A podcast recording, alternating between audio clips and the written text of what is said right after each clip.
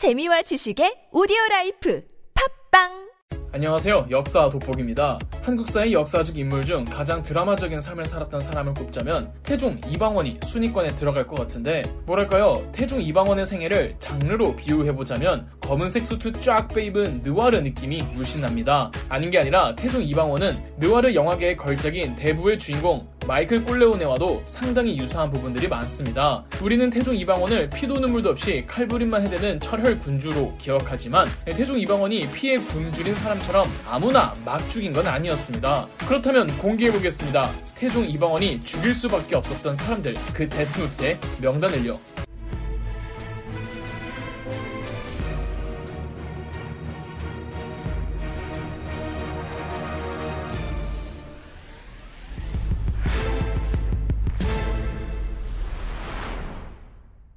이방원이 흑화되는 시점은 정몽주를 살해하면서 시작합니다. 조선 개국의 공이 마치 이성계는 아무것도 하지 않고 전부 이방원에게 쏠려 있다는 말은 다소 과장이 보태지 말이랍니다. 고려의 멸망과 조선의 건국은 누가 뭐래도 정도전과 이성계의 합작이었죠. 그런데 왜 이방원이 조선 건국을 다 했다는 인식이 퍼졌을까요? 그건 이방원이 정몽주를 죽인 것이 결정적이었기 때문입니다. 때는 고려의 마지막 왕 공양왕, 토지 개혁의 방향성을 두고 급진적인 개혁을 반대했던 온건파 신진 사대부들은 조정과 군권을 장악한 이성계 휘하 급진파 신진사대부들의 압력으로 전부 유배가게 되었습니다. 세상은 급진파 신진사대부의 소나기에 있었는데 유일하게 고려 조정을 지키던 온건파의 수장 정몽주 일찍이 정도전이 도덕의 으뜸이라고 말한 그 착한 정몽주조차 조정에 있는 온건파라곤 자기 한 명밖에 없는 상황에서 고려 왕실을 무너뜨리려는 급진파를 상대로 착하게만 대응할 수는 없었습니다. 정몽주는 공양왕과 힘을 합쳐 당시 감사원 겸 대검이었던 사헌부를 동원해서 정도전,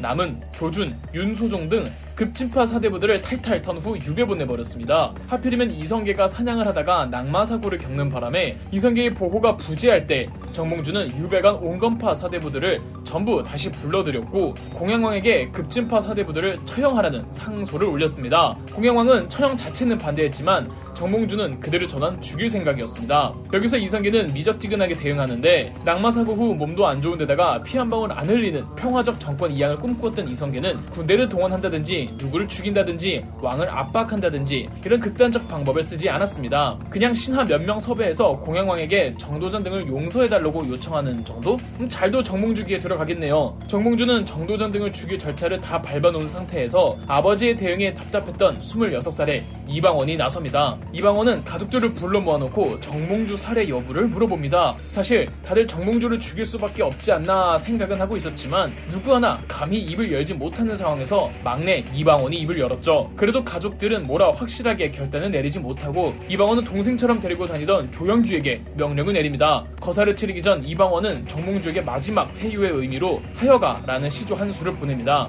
하여가 시조를 읽은 정몽주, 심지어 이방원의 암살 계획을 눈치채고 있던 정몽주는 별 호의 없이 혼자서 이성계의 집을 찾아갑니다. 이때 이성계와 정몽주가 무슨 대담을 나눴는지 알 수 없으나 정몽주는 단심가라는 시조를 남겼고 집으로 돌아가던 정몽주는 선주교라는 다리에서 이방원이 보낸 조영규의 철퇴를 맞고 백주대낮에 사망합니다. 이방원의 계획을 뻔히 알고 있던 정몽주가 구태여 이성계의 병문안을 온 이유는 여러 주장이 있습니다만 제 개인적인 생각으로는 본인이 죽음으로써 고려 멸망의 정당성을 훼손시키려고 했던 게 아닐까 합니다. 정몽주는 이방원의 학문적 스승이었습니다. 이성계에겐 두 명의 부인이 있었는데 그중 첫째 부인에게서 여섯 명의 아들이 있었습니다. 이 중 여섯째는 일찍 죽은 터라 다섯째 방원이가 사실상 막내였습니다. 집안 전체가 군인 집안에서 방원이만 유일하게 과거를 급제해서 이성계는 방원이를 가장 아꼈습니다. 영화 대부에서 말론 브란도가 연기한 비토 꼴레오네가 알파치노가 연기한 마이클 꼴레오네만큼은 건달을 시키지 않고 의사로 키우려고 했던 것처럼 이성계는 방원이를 정상적인 문관으로 키우려고 했지 군인으로 키우려고 하지는 않았습니다.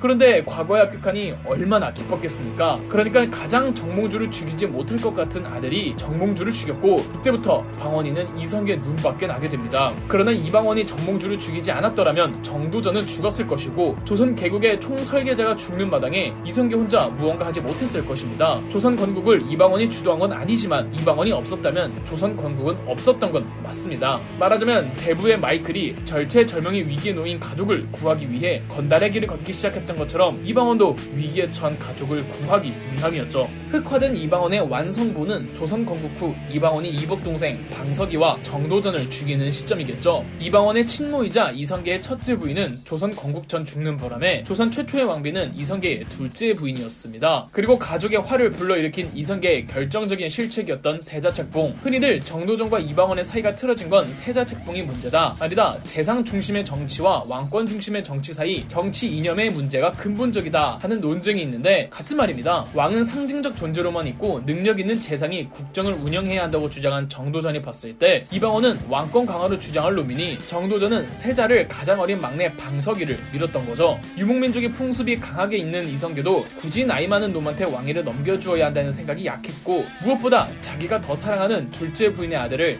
세자로 책봉시켜주고 싶었을 겁니다. 이성계는 왕의 덕목은 능력보단 덕이라고 생각했거든요. 정도전에게 불만이 쌓여갔으나 워낙 정치적 거물인 정도전을 어떻게 할 수 없었던 이방원은 결정적으로 정도전이 왕자들의 사병을 혁파시켜버리면서 나서기로 합니다. 사병이 혁파된 상황에서 이방원은 처가, 민씨 집안에서 키운 병사 일부와 처가 재산으로 밀매한 무기들, 이성계의 둘째 부인 신덕왕후 무덤 공사를 담당하던 이방원의 의동생 이숙번이 데리고 있던 병사들 일부를 동원해 이번엔 정도전 제거 계획을 세웁니다. 정몽주는 암살이었고 이번엔 쿠데타를 모의하는 거죠.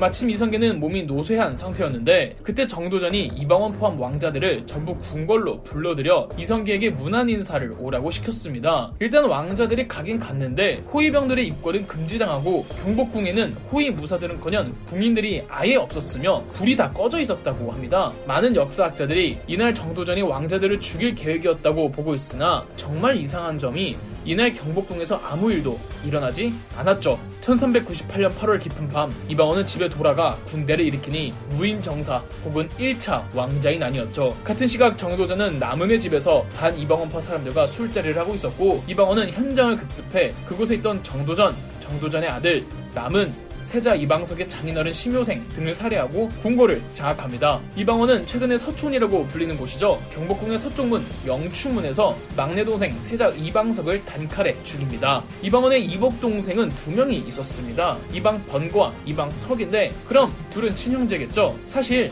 이방 번도 친동생 이방 석을 그다지 좋아하진 않았습니다. 이방 번 입장에선 자기도 동생한테 세자 측봉에서 밀린 거 아니에요. 이방 원은 거병 직전 이방 번에게 같이 동참하겠냐고 먼저 제안을 해주기도 했습니다. 이방 번은 어, 그래도 친동생을 위협할 수 없다며 참여는 거부하되 그렇다고 이성계나 동생에게 이방원의 거병 계획을 찌르지는 않았습니다. 이방원이 세자 방석이를 죽이곤 방번이만큼은 살려주려고 했으나 이방원의 바로 윗형이자 이성계의 넷째 아들 이방간이 방번이를 죽여버립니다. 이때 이방원은 굉장히 화를 냈다고 해요. 우리는 흔히 이방원이 방번이와 방석이를 둘 다 죽인 걸로 알고 있지만 방석이는 뭐 세자니까 죽일 수밖에 없었고 방번이는 물불 가리지 못하는 방간이 형이 손쓴 거랍니다. 정몽주가 이방원의 학문적 스승이었다고요? 정도전은 이방원의 정치적 스승이었습니다. 실제 왕자에 난 이후 이방원의 정치적 행보는 정도전이 고려를 멸망시킬 때의 양상과 크게 다르지 않습니다. 정치 이념은 분명 달랐으나 이방원의 정책과 정치질 하나하나는 정도 도전이 오버업 됩니다. 이방원은 두 스승을 모두 죽였습니다. 정몽주를 암살한 건 그 이외에 별다른 방법이 없었던 가족을 지키기 위한 어쩔 수 없는 선택이었습니다. 그런데 이방원이 정도전을 죽인 건 개인의 야심 때문이라고 하지만 물론 이방원이 야심이 작은 인물은 아니지만 그 전까지 정도전도 이방원과 왕자들을 궁지에 몰대로 내몰았습니다. 이방원이 보기엔 집안의 두 번째 위기였다고요. 이방원에겐 앉아서 정도전에게 팔다리 다 잘리거나 왕이 되거나 극단적 선택에 놓여 있었을 뿐이 뿐이고 이런 딜레마가 정치인들의 숙명이 아닌가 싶습니다. 여하튼 1차 왕자의 난을 성공시킨 이방원은 자기가 바로 왕이 되긴 좀 그래서 둘째 형 이방과를 세자로 추대하고 아들들의 내전에 환멸을 느낀 이성계는 바로 방과에게 양위했습니다. 첫째는 어디 갔냐고요? 이성계의 장남은 고려 멸망에 반대하던 사람인지라 조선이 건국되고 자치를 감춘 바람에 없는 존재였습니다. 그렇게 2대 왕이 된 정종 때에 2차 왕자의 난이 터지죠. 형제 자매분들이 많은 이 가족이 있는 분이시라면 알 겁니다. 왜 꼭 그 철딱선이 없는 형들 있지 않나요? 생각은 짧은데 욕심은 많아서 사고만 치고 다니는 형 이방원에게 그런 형이 있었죠. 이성계의 넷째 아들이자 이방원의 바로 위의 형 이방원 허락 없이 멋대로 이방번을 죽였던 방간이 형 이방간이 눈치도 없이 왜 막내 이방원이 차기 왕권을 누리냐며 이방원을 상대로 군사를 일으켰죠. 2차 왕자의 난은 이방원이 방어하는 쪽이었습니다. 이성계와 정종은 방원회를 찾아가 철없는 형을 용서해달라고 부탁했고 굳이 친형까지 죽일 생각은 없었던 이방원은 대충 사건을 마무리해버리고 2차 왕자의 난이 있고 얼마 안 있어서 3대왕 태종으로 즉위합니다. 영화 대부에서 아버지를 잃은 마이클 꼴레오네가 정적들을 제거해 나가며 조직을 완전히 장악 하게 되죠. 태종 이방원도 마찬가지였습니다. 일단 이방원을 도와 이방원이 왕이 되기까지 큰 도움을 주었던 사람들부터 제거해 나가죠. 자기를 도운 사람을 왜 제거하냐고요? 킹메이커들인데 권세가 얼마나 강력했겠습니까? 먼저 왕실 종친들, 이방원의 삼촌들이나 사촌 형제들부터 왕족의 권위를 박탈시키고 탄핵해버렸습니다. 왕실 종친들 떼어냈으면 다음 타겟은 외척, 그러니까 이방원의 처가 하겠죠. 이방원의 처가 민씨 집안이 왕자의 난 때 가장 혁혁한 도움을 주었던 만큼 왕이 된 태종 이방원에겐 제1의 경계 대상이었습니다. 태종이 왕위에 오른 지 7년째이던 1407년 태종 이방원은 원경왕후 민씨의 두 남동생 민무구와 민무질이 어린 세자를 끼고 권세를 탐하려 한다는 죄목으로 각각 경기도 여주와 대구로 유배 보냈고 1년 후 제주도로 유배 보내버렸습니다. 지금이나 제주도가 관광지이지 당시 제주도는 죽으러 가는 곳이었고 결국 1410년 태종 이방원은 민무구 민무질에게 자살 명령을 내렸습니다. 그로부터 5년 후 민무구 민무질의 동생들이자 원경왕후 민씨의 남동생들이었던 민무회, 민무휴리 자기 형들을 변호하는 듯한 발언을 했다며 탄핵당했고 1년 후였던 1416년 민무회, 민무휴에게도 자결 명령을 내렸습니다. 이방원은 이렇게 외척 민씨 집안은 박살이 나버렸고 태종 이방원은 세자의 외척들도 부숴버리죠. 세자를 첫째에서 셋째 충녕대군으로 교체하면서 태종 이방원은 충녕대군의 장인어른 시몬과 그 심씨 집안에게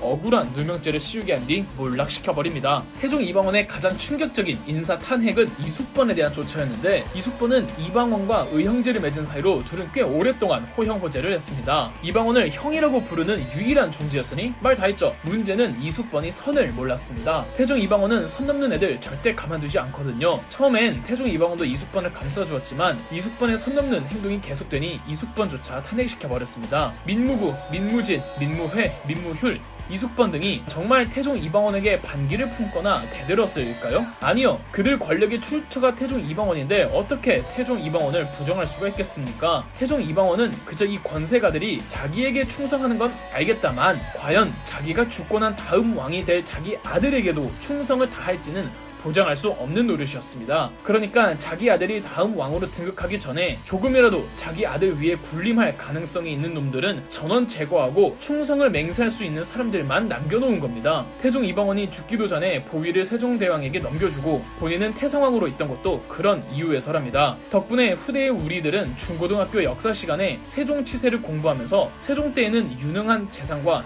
인재들밖에 없었다고 배우는 거죠. 반대로 태종 이방원은 선을 지키는 사람들에 대해 선 절대 건드리지 않았습니다. 대표적인 사람이 이성계의 이복 동생이자 이방원의 삼촌 이화 그리고 이방원의 장자방 하륜이 있었죠. 이화는 종친임에도 태종 이방원이 늘 잘 따랐고 어, 하륜도 끝이 나쁘지만은 않았던 건 선을 지킬 줄 알았던 겁니다. 태종 이방원은 가족과 친인척, 친했던 사람들까지 제거할 정도로 미친 학살자라고요? 글쎄요, 전근대 정치판에 놓인 사람들을 일반적인 윤리적 잣대로 평가하기엔 다소 곤란합니다. 태종 이방원은 주변 사람들을 제거한 게 아니라 그 사람 들이 태종 이방원의 주변에 있었기 때문에 제거된 겁니다. 아무리 작은 나라라고 해도 한 나라가 건국되면 안정적 기반을 취하기까지는 시간이 걸리는 법입니다. 태종 이방원이 조정의 군기를 바싹 잡고 여러 정치적 시스템을 정비해준 덕분에 그 기간이 단축된 것도 사실이며 이런 이방원의 정치력은 제가 감히 예상하건대 정도전으로부터 영향을 받은 겁니다. 어, 태종 이방원은 절대 아무 이유 없이 사람을 죽게 되는 사이코패스가 아니었습니다. 그에게는 그럴 수밖에 없었던 그만의 이유가 있었습니다.